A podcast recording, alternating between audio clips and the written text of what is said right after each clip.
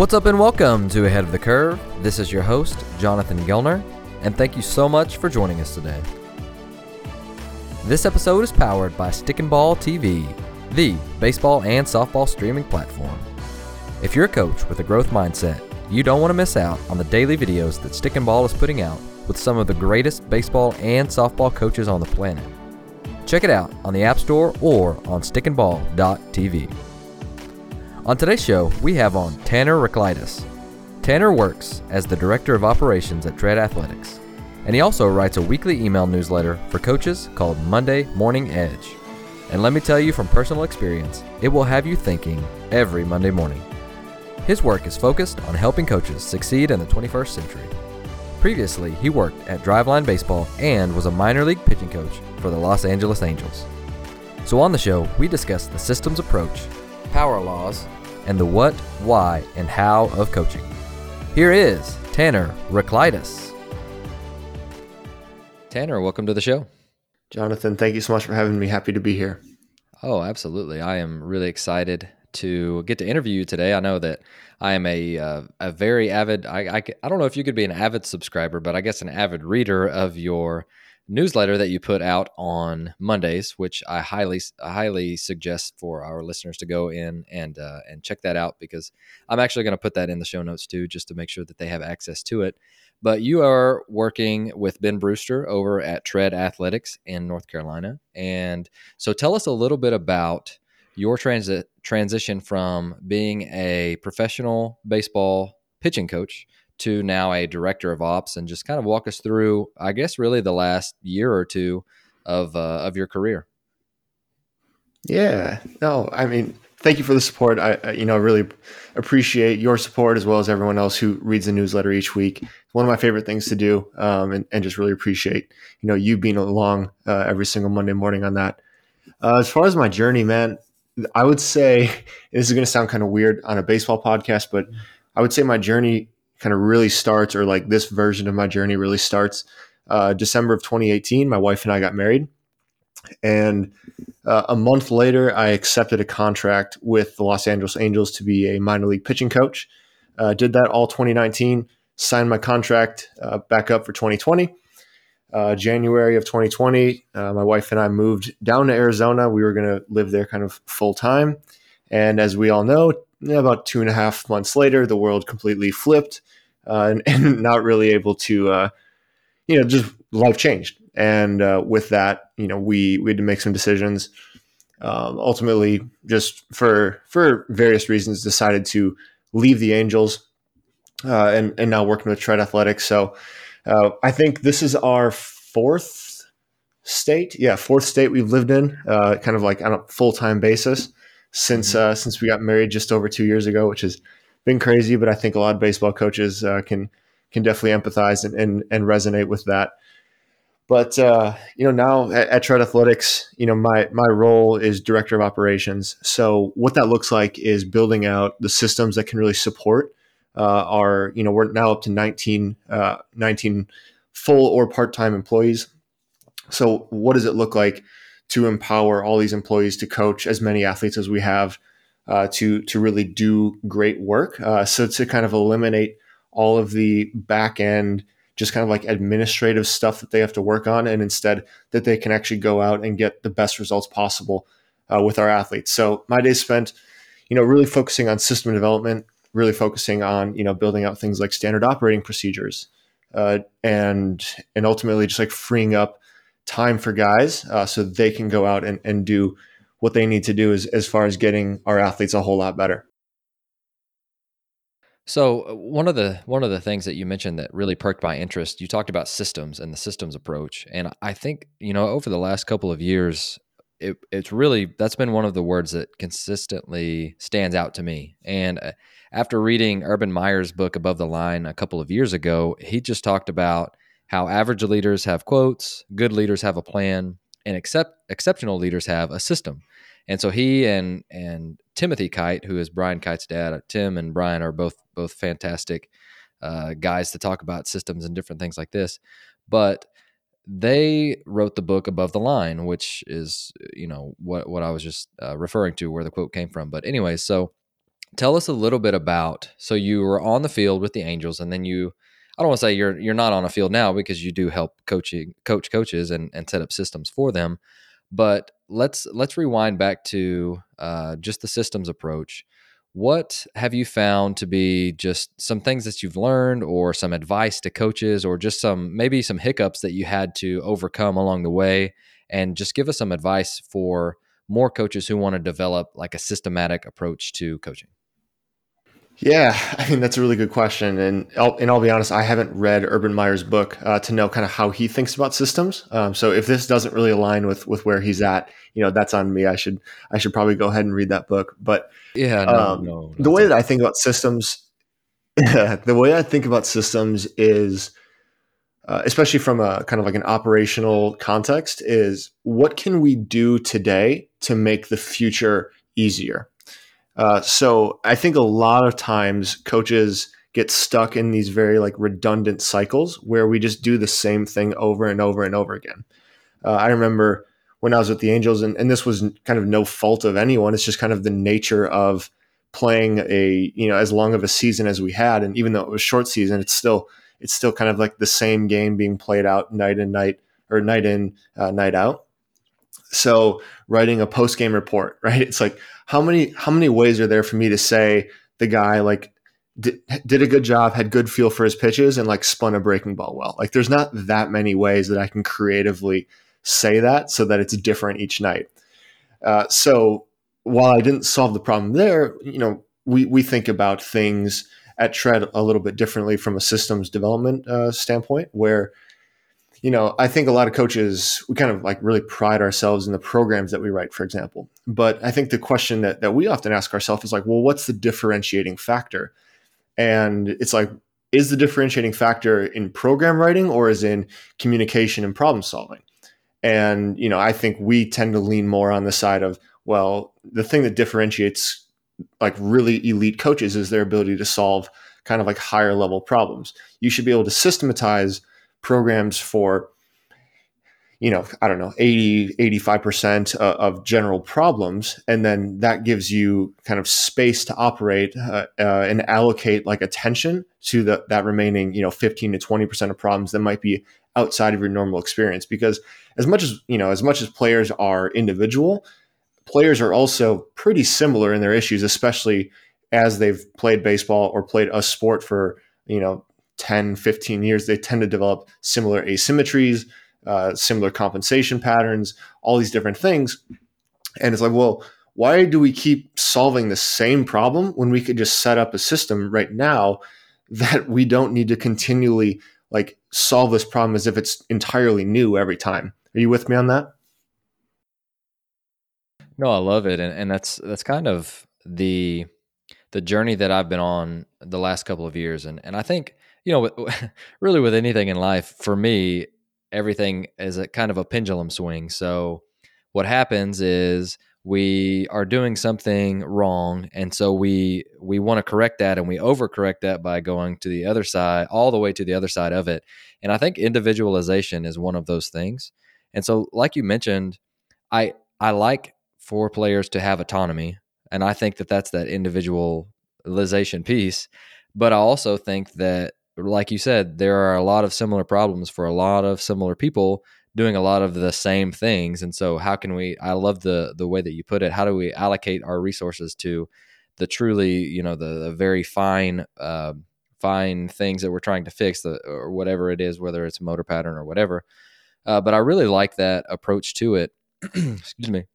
And I think that you know individualization has taken like a whole different like term from what it was supposed to because what what you know and and you're younger but what would happen like for our older generations is everybody would do the exact same thing all of the time all of the day and it would just like there's no autonomy within that. And so we pendulum swing to the other side of where it's like we get you know players that are 12 years old standing on bosu balls trying to catch different colored baseballs with different colored while trying to breathe through their eyelids and calling that individualization. Uh, but I, i'm with you. So just like are, are we are we kind of on the same thought pattern with like a lot of the stuff can be like we can i don't want to say cookie cut but it's like we have a system for these players and then whenever they are having a problem with x y or z if it doesn't fit in that box, then it's like, okay, now let's go to work doing something specifically for you once you've reached a certain threshold or or whatever, uh, and this doesn't work for you anymore. Yeah, I, I, mean, I think what we're getting at here is that it, like an individualized or customized program should solve the individual's needs. It doesn't need to be completely novel, right? Like an individualized okay. program doesn't mean that it's completely new and never seen before. It just means that it solves the individual's problems. And those like those two things kind of seem like they would be the same thing, but they're not, uh, because once you've kind of figured out protocols that solve problems, you shouldn't need to reinvent the wheel every time. Like you shouldn't have to reinvent that protocol just because a new player to you or a new player came to you with the same problem set. You should just be able to like, hey, this is working in the past. And I think we all do this intuitively, but there's this this kind of like deceptive allure maybe of of like the individualization idea that we ne- always need to be writing new things all the time. It's like as a coach, like I want, and, and in my current role as director of operations, you know, I want our coaches to be able to solve problems at higher levels. And I don't want them solving the same problems. You know, like Cohen McAlpin. So Cohen's our CEO, Ben's, you know, co-founder, uh, along with along with Cohen. And, and I think a lot of people are very familiar with Ben just from the content, uh, you know, that, that goes out on his account,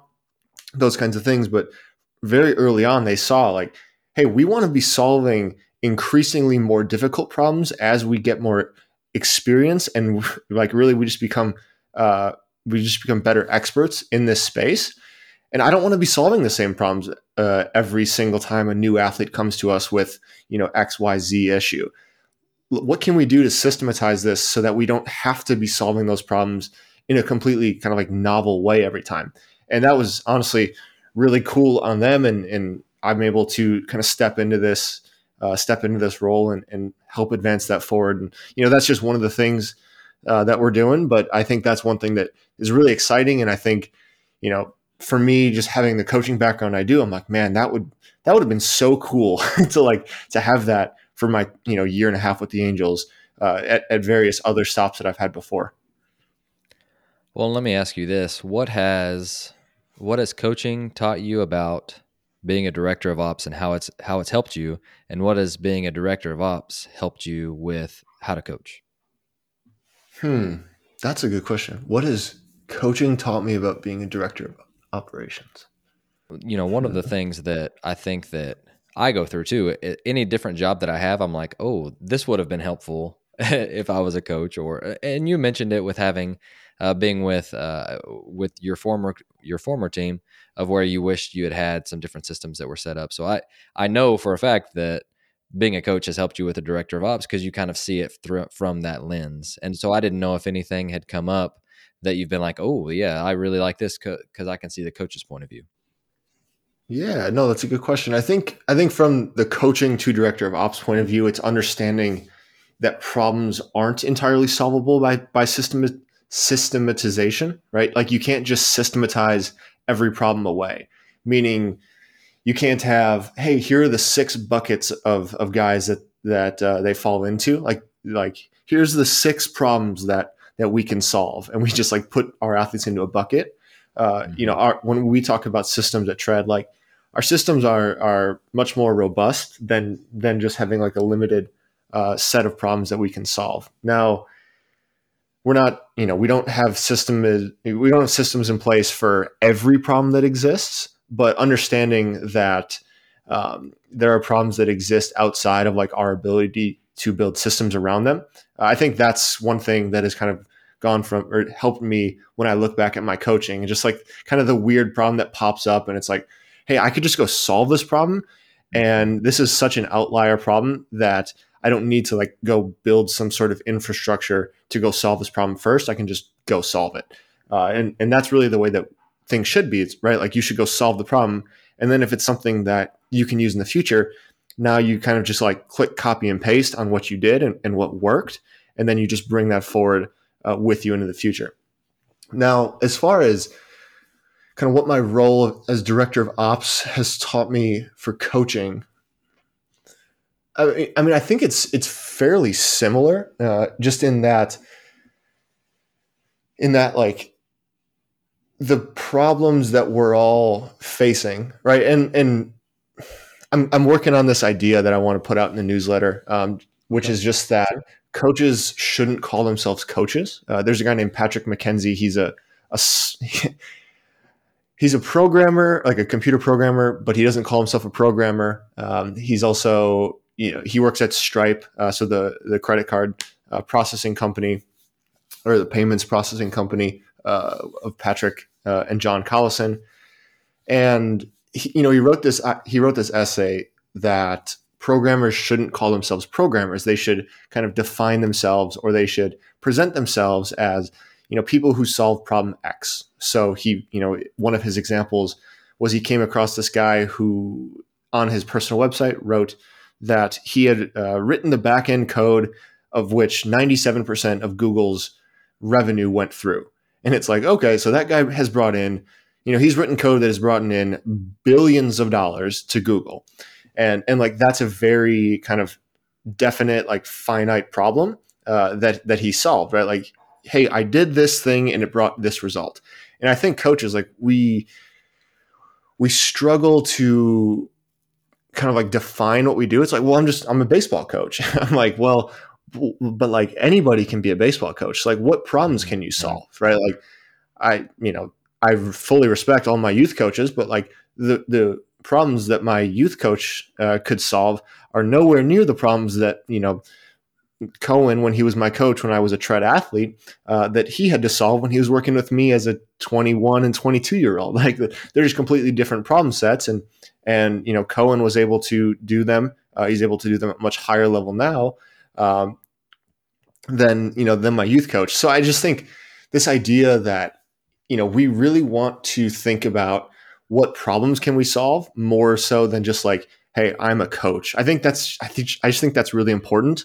Um, and i i don't have a great like i don't have a this like well wrapped idea to put out into the world yet but uh, thanks for allowing me to workshop it right here no, no i love it and and uh, again what it's so the one of the reasons that i love your newsletter is because i think that that we again we we are both coaches uh, and we do have some similar uh, things that we do agree on, but you think a lot differently about those things than I do, and so it always makes me like it just gives me different things to think about if that makes sense as far as it's almost an economics approach uh, to coaching I, I, would say and so you know for for one of the the things that you talked about which which really piqued my interest i've got a couple of them written down but one of them was the power law and so, for those who mm. have subscribed to your uh, to your newsletter and those who haven't, can you kind of describe that? Because I, I, thought that that one and the the 76ers GM discussion that you had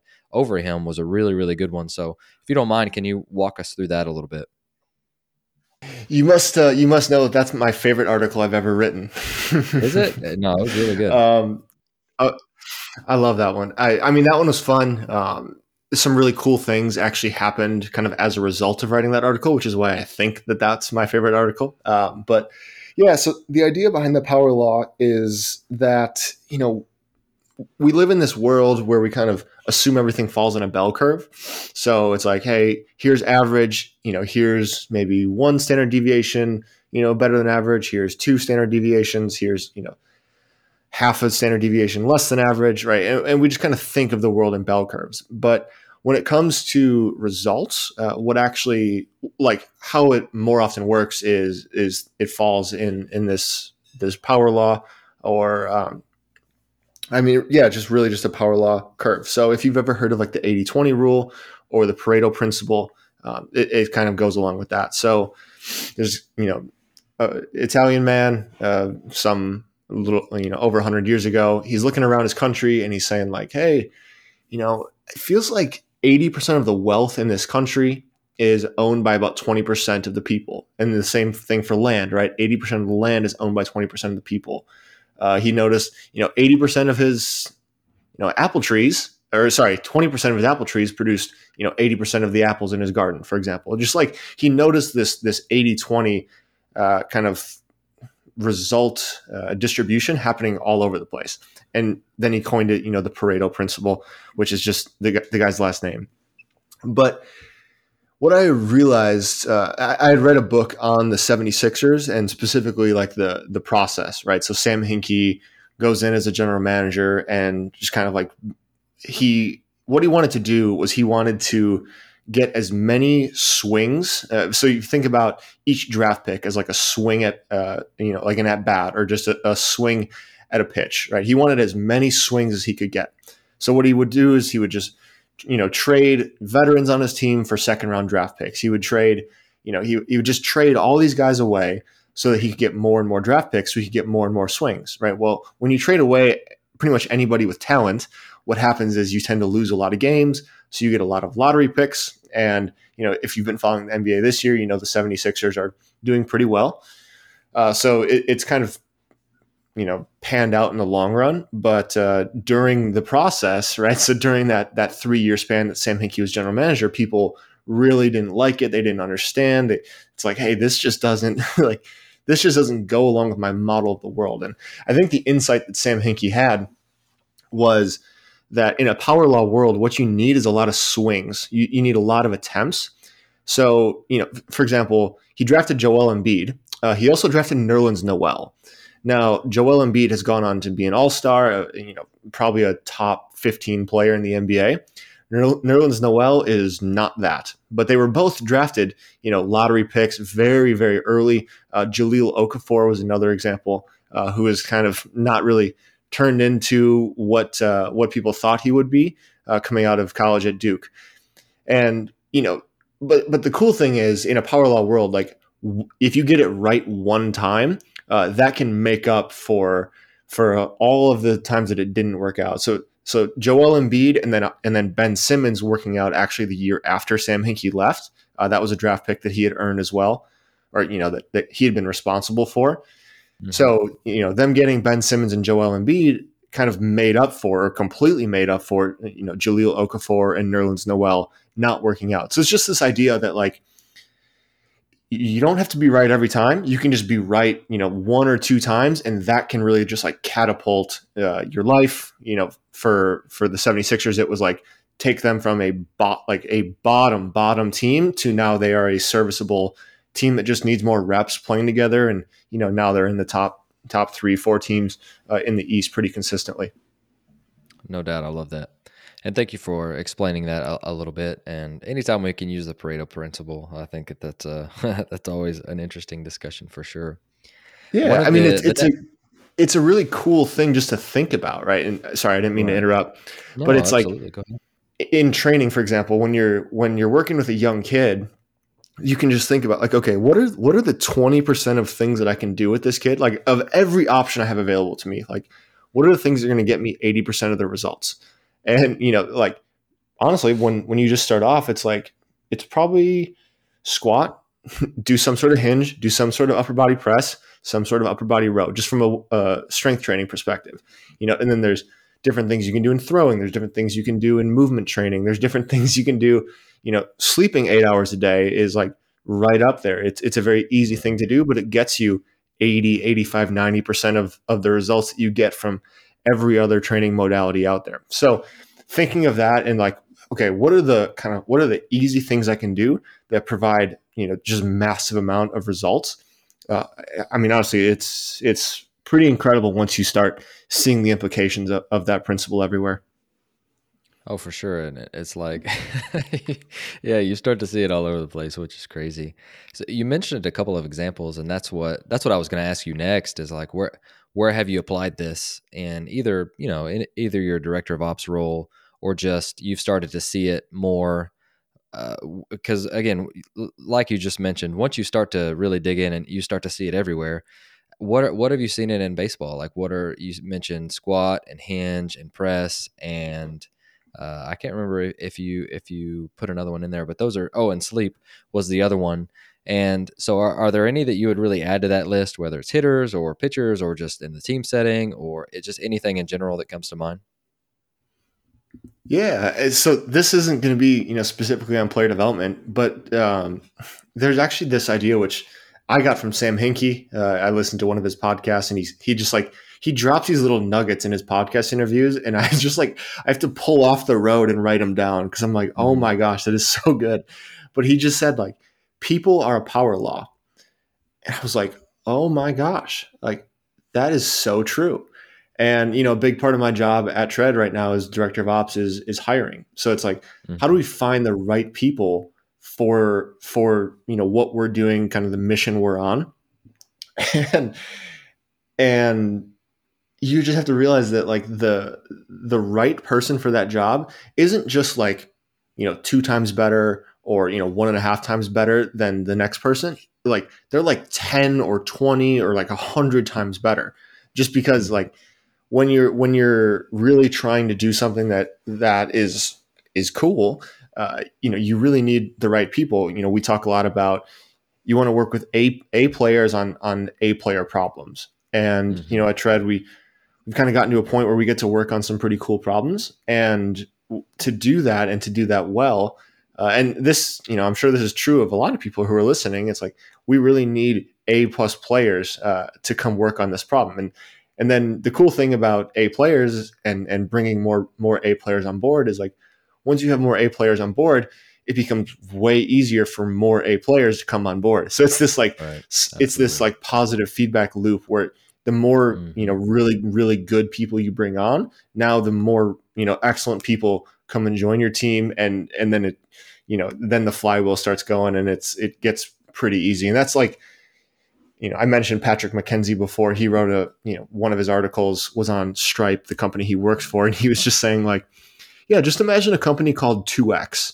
And, you know, every year this company grows 2X and let's say you you go back each year, uh, just one time a year because you're a remote employee and you go back to headquarters one time a year and every time you go back, 50% of the people like the company has doubled in size, but you like every year you don't know 50% of the people. And just like how after you know four five ten years uh, how many people or how many new people are being brought onto that team?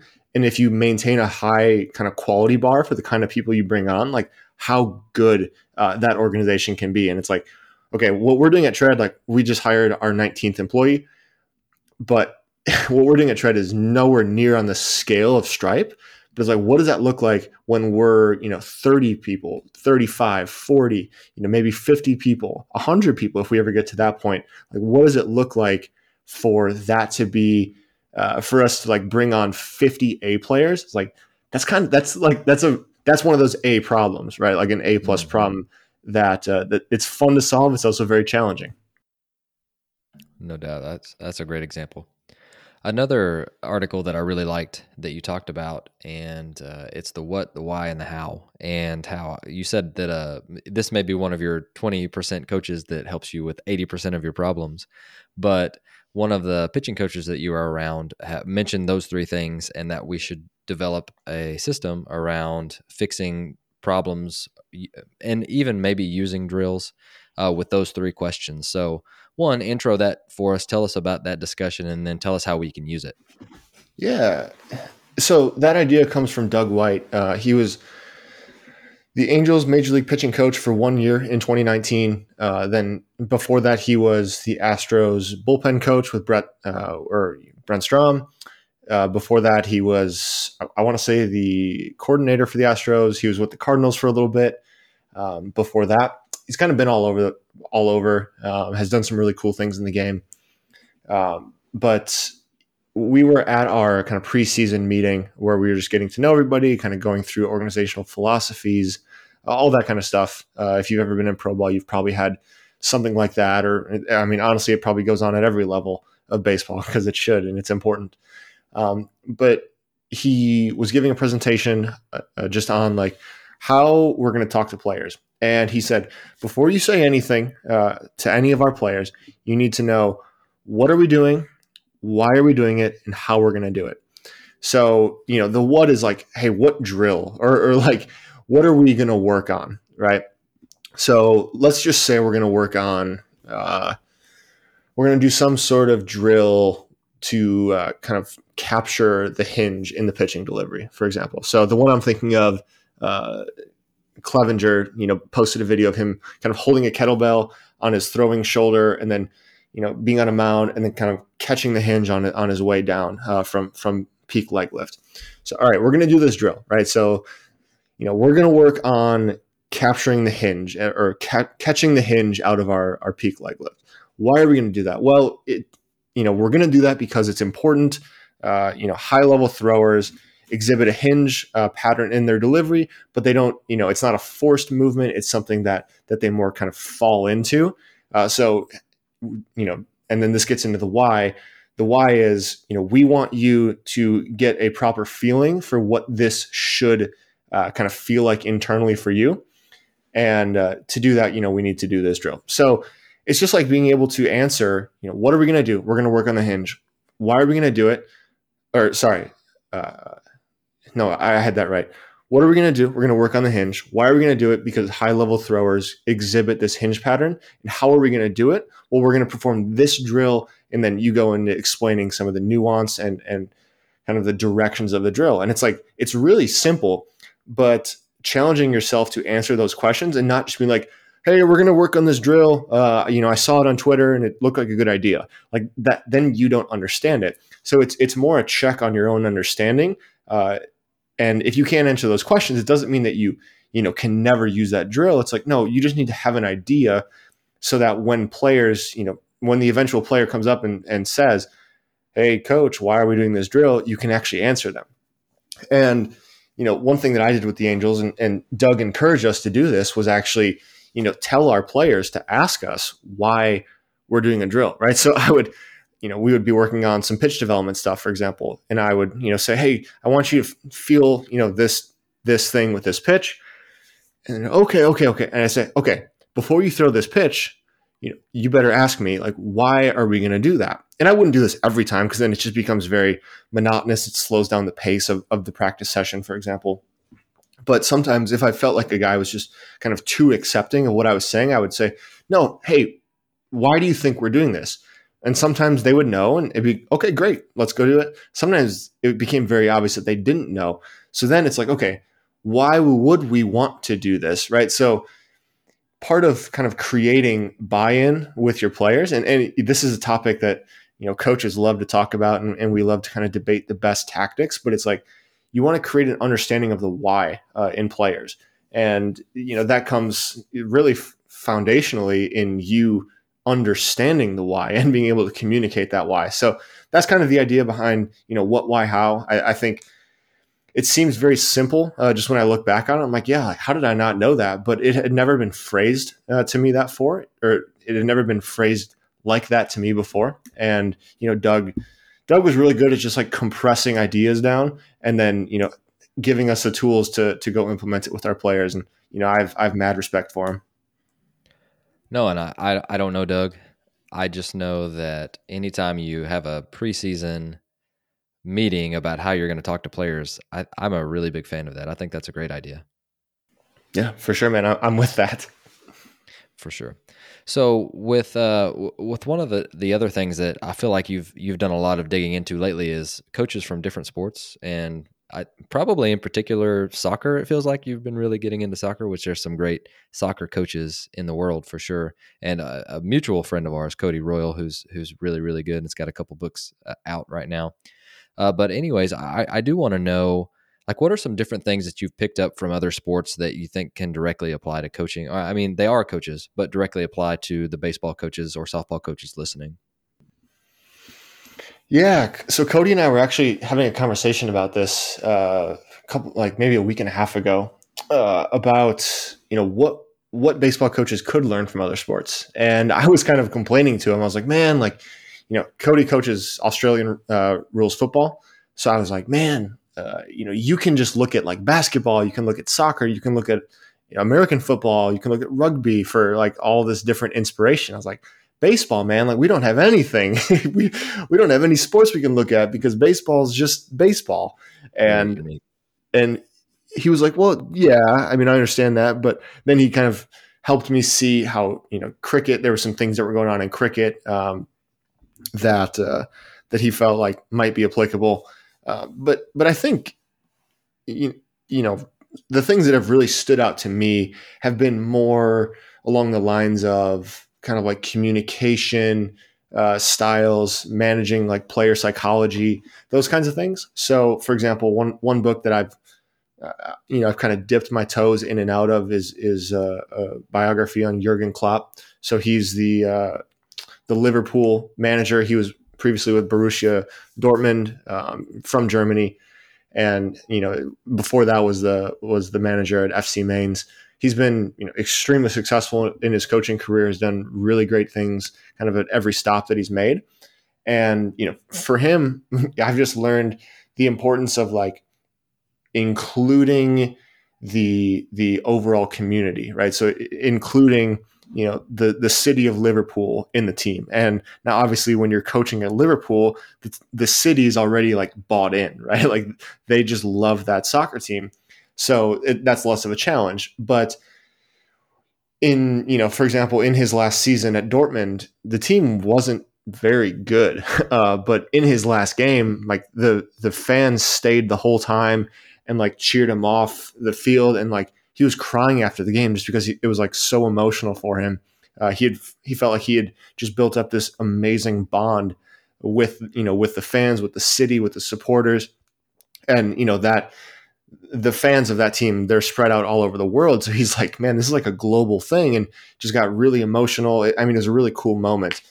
But uh, you know with, with, him there's not much that i can like take from him tact uh, you know like as far as tactics and strategy and, and any of that stuff. It's more like okay how does he for example bridge the language barrier right? So he's uh, you know he speaks german uh, nationally or naturally, uh, you know, English as a second language. He's he has pretty good English, um, but it's you know you can tell that it's not his first language. So you know, for baseball coaches, especially at the professional level, like you're spending a lot of time uh, working with guys whose who English isn't their first language, and you know what what can you do to make them laugh, right? Like I've I've heard it said that laughter is the shortest distance between two people, and that's uh, you know one thing that like I tried to I tried to use and I don't think of it as like a man like I'm going to try to be funny today. It was like no, if, if you say something, you know, silly as a, you know, trying to speak Spanish, just make fun of yourself and like everybody laughs and now you you just connect with guys. Right. And a big part of it is like, you know, go ahead and like take the risk, take the risk of like trying to uh, kind of meet someone where they're at uh, especially when there's a language barrier.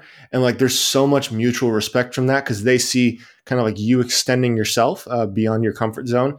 And as a result, now they're going to go kind of like to a, a, different level to extend themselves. And hopefully, you know, hopefully you guys can connect. And even if it's through broken Spanish, broken English, whatever it is, you know, now there's this connection there that wasn't there before, you know, someone had stepped out and, and taken that risk. So that was, I, I think, when I look at other coaches, you know, I'm not super interested, honestly. Like, I'm not super interested in the way they uh, kind of like strategize or, or, do that kind of thing. Um, that's that's not really my favorite thing about coaching. It's obviously important, um, but it's not uh, not my favorite thing. I really like to, to, study, understand, and then like apply some more like communication uh, principles, communication ideas, psychology practices, those kinds of things so that I can like just connect with people better.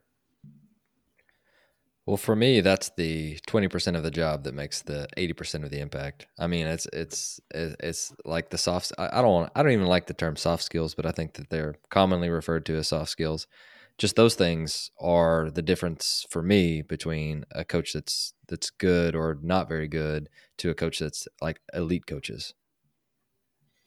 Yeah, and I think there's this really interesting thing that, that's going on, and it, I wrote a very short article about it uh, on my site. I just called it Rehklau's Law of Coaching, and it's this idea that like we all understand and we all talk about how important communication is, but we like still severely underestimate the importance of communication, and it's just like and when I just look around and you know I see you know coaches tweeting out things about how important communication is, I'm like yes, like I, I completely agree. I'm like, but even that, it doesn't feel like we're doing a good enough job of like encapsulating just how important communication is. And Brett Bartholomew has really shaped my thinking around this. Uh, he wrote a book called Conscious Coaching. If you haven't read it, that should be the first thing uh, you read. Like if you're looking for a book, read that book. Uh, and then the next thing uh, is a book that I've you know read. I've I've recommended it so many times, but it's called Alchemy. Uh, it's by a guy named Rory Sutherland. He's uh, the vice chairman of Ogilvy Advertising over in Britain. Uh, but the book like completely shifted the way I, I thought about human perception, uh, just relationship, uh, just thought about honestly life in general. And it's, it, I just really think that even though we we kind of understand that communication is important and, and like the soft skills are important, we still like we do not do it justice as far as as giving it, uh, it its true level of importance. Oh, fantastic! I am I am filling up the resources section in your show. so we may have not even have to go to that question later, but no, it's really good, and and you've given me a couple. I love like Brett Bartholomew is one of my favorite guys, just for the fact of he'll just he tells you the truth. Like he's been yeah. there, he, he, and he's done a lot of different cool things. But his uh, Art of Coaching podcast is something that that I listen to every week, and I think is really good. What one of the other things that that I think uh, that we really need to discuss today is just you know we've talked about that relationship with the player quite a bit, and we've talked about uh, and you and you've been you know you've been at Driveline with a lot of guys that are self driven. You've been at Tread the same thing, and then you were in Pro Ball. I feel like you know, and myself included in this is with like amateur coaches. We have a harder time getting guys to level up and own their career. And, and some of it, maybe we don't provide that autonomy for that, which then leads to motivation, which then leads to hopefully mastery at some point. But just any advice for just having those crucial conversations. And I know that you've done a ton of different research on the art and skill of communication, but I would just love to hear just some different things that, that you've learned for just like having that that hey let's let's uh, you know let's level up with with this or that and and let's let's get your let's let's let you own your own career because the guys that are coming to you at Tread are are you know they're they're paying for the these services and so they are self driven but if we're the and you've been in, in the team coach setting of where it's not necessarily that that being the case but for the amateur coaches who are like hey I, I want to give some autonomy to these guys but how do i help them through that process it, that was a really long question for a really, really simple. But basically, how do we get players to own their career? Yeah, for sure, man. And I, and I think you know you hit on a really important point there, uh, which is that when you work in the private sector or you know the private space, you know the athletes that you are working with are paying you money uh, to help them achieve their goals. So there's this kind of like fundamental agreement, uh, kind of like mutual agreement. It's like, hey, you're you're paying us money uh, and then we're going to help you get where you want to go. And uh, that that value exchange uh, is actually like really it, it's a really important like signal that that player cares. Now, when you work in the team space, right? Like if you work in professional baseball, college baseball, high school, uh, youth baseball, and it, it's in a team space where there's not really that same value exchange, that can become more difficult. So I kind of think about things on on two different time horizons. So the the first time horizon of like getting guys to own their career is is like you want to you want to create this kind of sense that like you as the coach know what you're talking about and especially and like this is very early on in your relationship with a player it could be literally your first interaction with a guy i mean i've had guys that I I'd never talked to him before. All of a sudden, like I see something they're doing, I, I step in, I kind of like say, "Hey, man, what's your name?" And we just kind of roll with the conversation. I say, "Hey, I've been seeing this thing. I've been watching you. Uh, you know, do you mind if I, you know, if I share what I'm seeing?" They're like, "Yeah." Then I share what I'm seeing. It might work, it might not. If, but if it works, they're like, "Yo, this guy knows what he's doing. He can help me. I want to work with him more." Right. So now we've established this kind of like coach player relationship, and and that can can really like be i mean that's obviously very uh, foundational towards like having this good uh, this good relationship helping players get better all those kinds of things now as far as like getting players to own their career over the long term i like to think about this uh, you know kind of around the idea that we want to develop players to be their own best coaches and that's that's kind of a popular saying now. I, have heard that you know, I don't know. I've, I've, kind of been in this thing for about six years now um, of like really kind of being you know towards the the forefront of, of, kind of what's going on and just like hearing hearing voices of, of pioneers that are are really are really pushing forward. And you know i think we hear that we want players to be their own best coach and i actually i actually kind of don't agree with that. And the reason is when i was in college i graduated in 2017 um, I mean, you could you could say, and you would be right that I had quote become my best coach. Right? I I didn't really trust, um, you know, other coaches that were around me. Um, you know, I, I, felt like to a certain degree I'd kind of outgrown uh, the coaching that was just like locally available to me, and as a result, you know, I trusted Cohen, uh, you know, our CEO and, and my coach at Tread at the time. I trusted a few others, but I didn't really you know trust other other people. Uh, so i wasn't really receptive to ideas and those kinds of things. But what happened was i had become extremely uncoachable right? Like I, am I'm, I'm alluding to that. I'm not really listening to other people.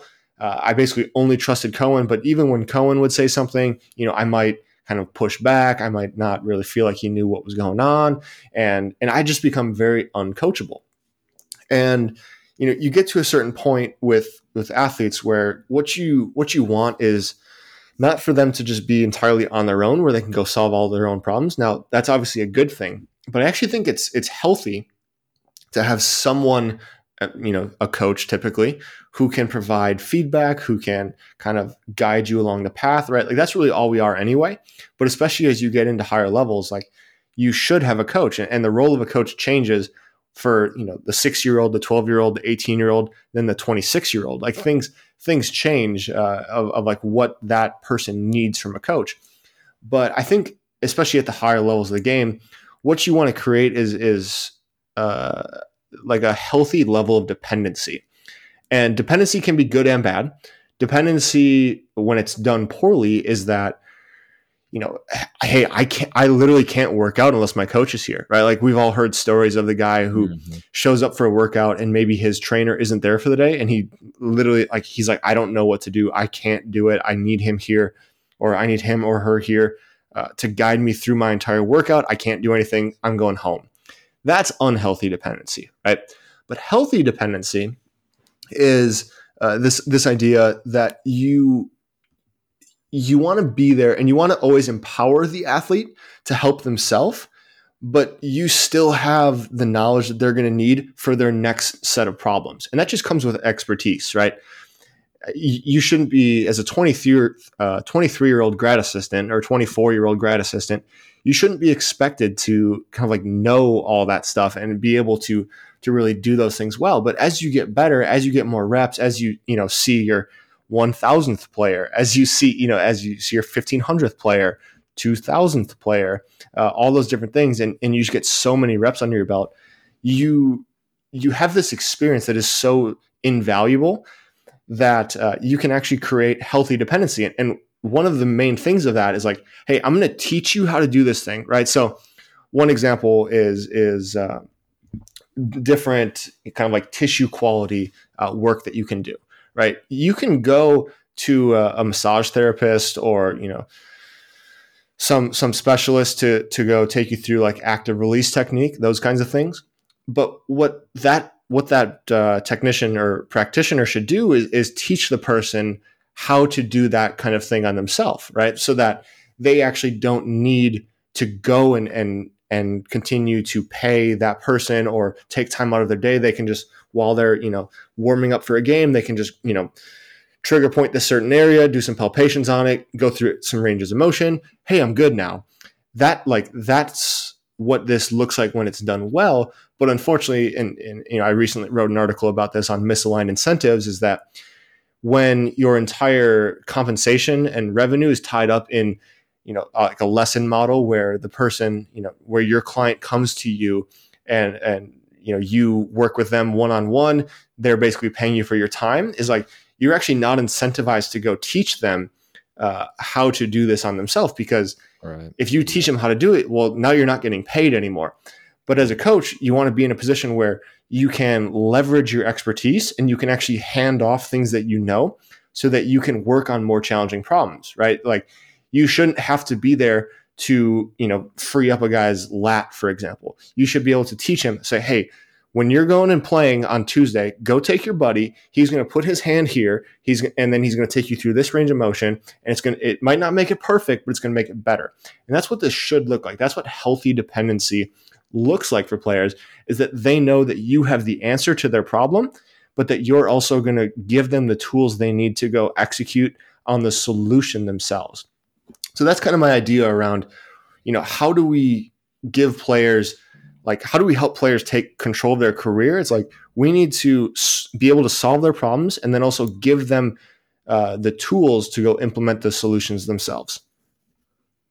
Man, you absolutely nailed that question, and I wish that I could add something to that, but I'm I, am to go ahead and uh, just skip over to the next question because I, I, I want to let that sink in a little bit. But no, that was, that was fantastic, and I guess the only thing I would add is when you're talking about that too, even the best players, coaches in the world included, all have some sort of mentor or feedback for them. Like they're all driven, they're all really good at what they do, but they also are we we get super hyper focused on some things and we also all we always need a reality check, like one way or another.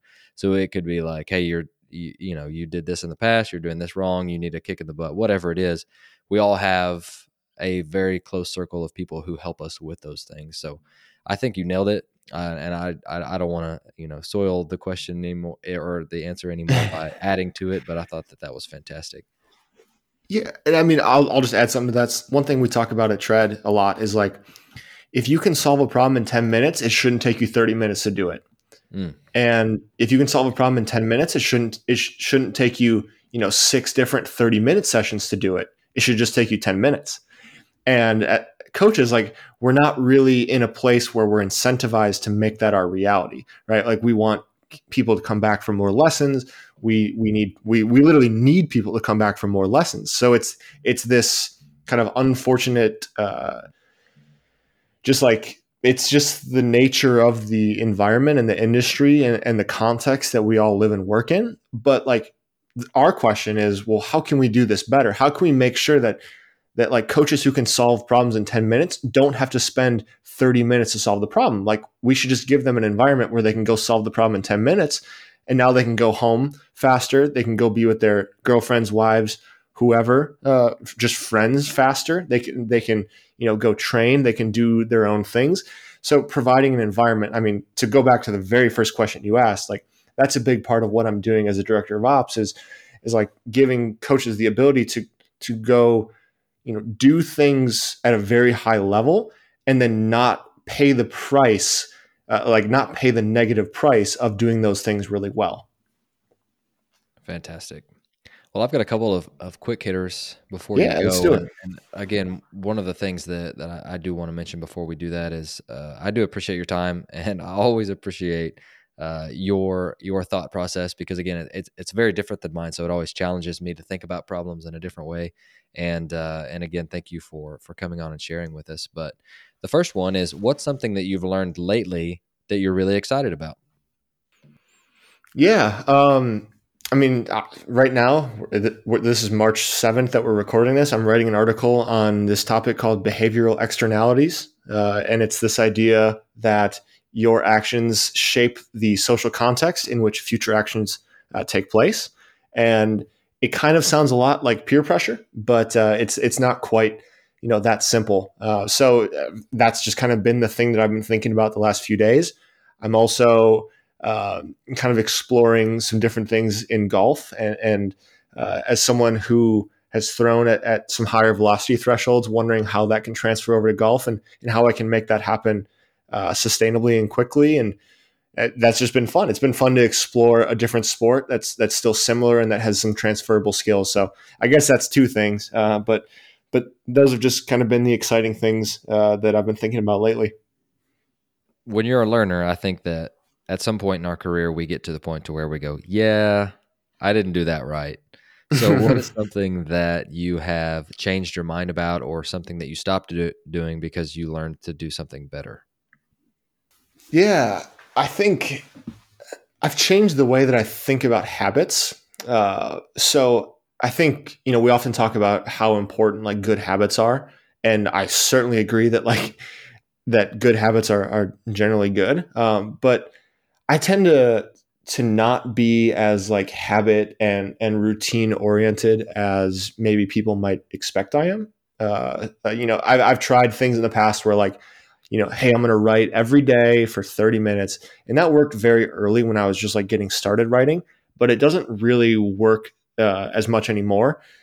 Now, you know, and the same thing goes with like working out. You know, I I have a general idea of the schedule I'd like to follow, but if it just doesn't work out for a week it's like hey it just doesn't work out and i i kind of adjust around that so you know i think my you know i don't have a ch- I guess what i'm trying to say is i don't have a checklist of like did i write today? Did i read today? Did i you know eat my three square meals? Did i drink enough water? You know like i don't i don't do that. I just i just kind of like live and uh, i actually find it more enjoyable. And like for example i know you're kind of familiar with like nassim taleb uh, but I just reading his work has been like it's like reopened me back up to like what life was like as a child. And it sounds kind of weird to say that, but it's like I've just realized how you don't really need to be so habitual in everything you do and and how as long as you like have a general idea of what you're doing, you can kind of just do it and, and it all works out. Interesting. I would never have thought that about you. what is a drill that your players love that we can steal from you?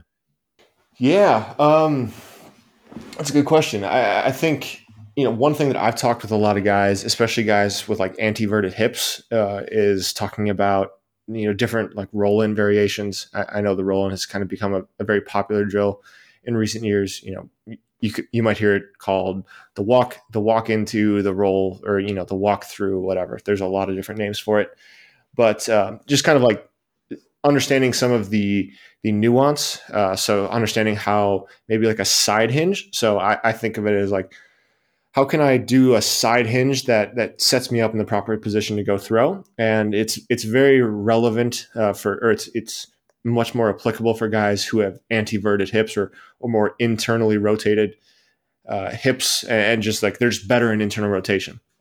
And some of the the kind of nuance around that drill of how you can shape it to fit your hip or kind of like your hip anatomy. Uh, that's just something that I've had some success with guys, uh, just kind of explaining things that I figured out as a you know an anteverted hips guy. You know myself, I just kind of figured this out one day, and I've explained it to a few, and it and it's really helped. Uh, so take that for what it's worth, I guess. Well, I love it. And so, just uh, for the last one I've got is the resource question. So, if you could buy one book for everyone listening, what would it be? And before you get started, I've got a couple of them that you already put into, so I want to reiterate those. And you've got the Jurgen Klopp biography, and I, I think you you say it differently, Jurgen maybe, uh, which may be the correct pronunciation. Conscious coaching and alchemy. And what uh, would what would you add to that list? Yeah, uh, you know, I think one book that was really formation or kind of really uh, foundational and formational for me was Zero to One uh, by Peter Thiel. I've I've written plenty of articles about that. Um, another one, I'm just kind of looking back here at my at my bookshelf. I, you know, I think a good biography is you know it really can't be beat. So, as much as you know, it's not going to fit. Like, hey, here are the three neat takeaways I have from this book you know, understanding other people's stories uh, and and then kind of seeing how that fits into where you're at in life, things to avoid, right? Like a good biography often teaches you what things to not do rather than things you should do. You know, and, and for me right now, I'm working through Robert Caro's uh, series on Lyndon B. Johnson. It doesn't really have any direct uh, relation or carryover to what I do on a daily basis, but you know, you can learn a lot about human psychology and just who people are by uh, you know by by reading a good biography. So I, I guess those are those are two books that uh, a, a, book and then a series that have been really really good. Well, I'm with you on the biographies, and I think probably my favorite one is uh, Andre Agassi's. That's probably mm, that was good favorite one that I've uh, done in the past year, or, or, at least comes to mind whenever I think about. It. But I'm definitely getting into biographies as well, so I can I can uh, second that motion. I've got your contact listed in the show notes. So if anyone wants to get in touch with you, I've got your Twitter and your you know your website linked there. But I did want to leave the mic open for you. So uh, I'm going to mute myself and uh, we're going to mosey on out of here. But is there anything else that you'd like to tell our listeners before you go? Yeah, well, I, I, mean, first, I appreciate you know you being here, and then you know for for those of you who have listened this far, thank you so much for giving uh, giving us your last hour or so. This you know, it, it's not uh, it's not a cheap investment you just made, and, and, hopefully you know we were able to help in some way. So appreciate it. Um, you know, if you wanted to get in touch with me, my my Twitter DMs are always open. Uh, it's T Rehklau. Uh, you can just search me Tanner Rehklau on on Twitter. Um, and then, you know, my website is tanners.blog. So T A N N E R S dot blog. Uh, there you can sign up for my newsletter. It goes out every single Monday morning at 6 a.m. Eastern. Um, I think you'll find it valuable, valuable but uh, if you don't, you can always unsubscribe and there's no harm in that. So really appreciate it again, uh, Jonathan. You know, thank you. And uh, hopefully we can do this again sometime if, if we're up for that.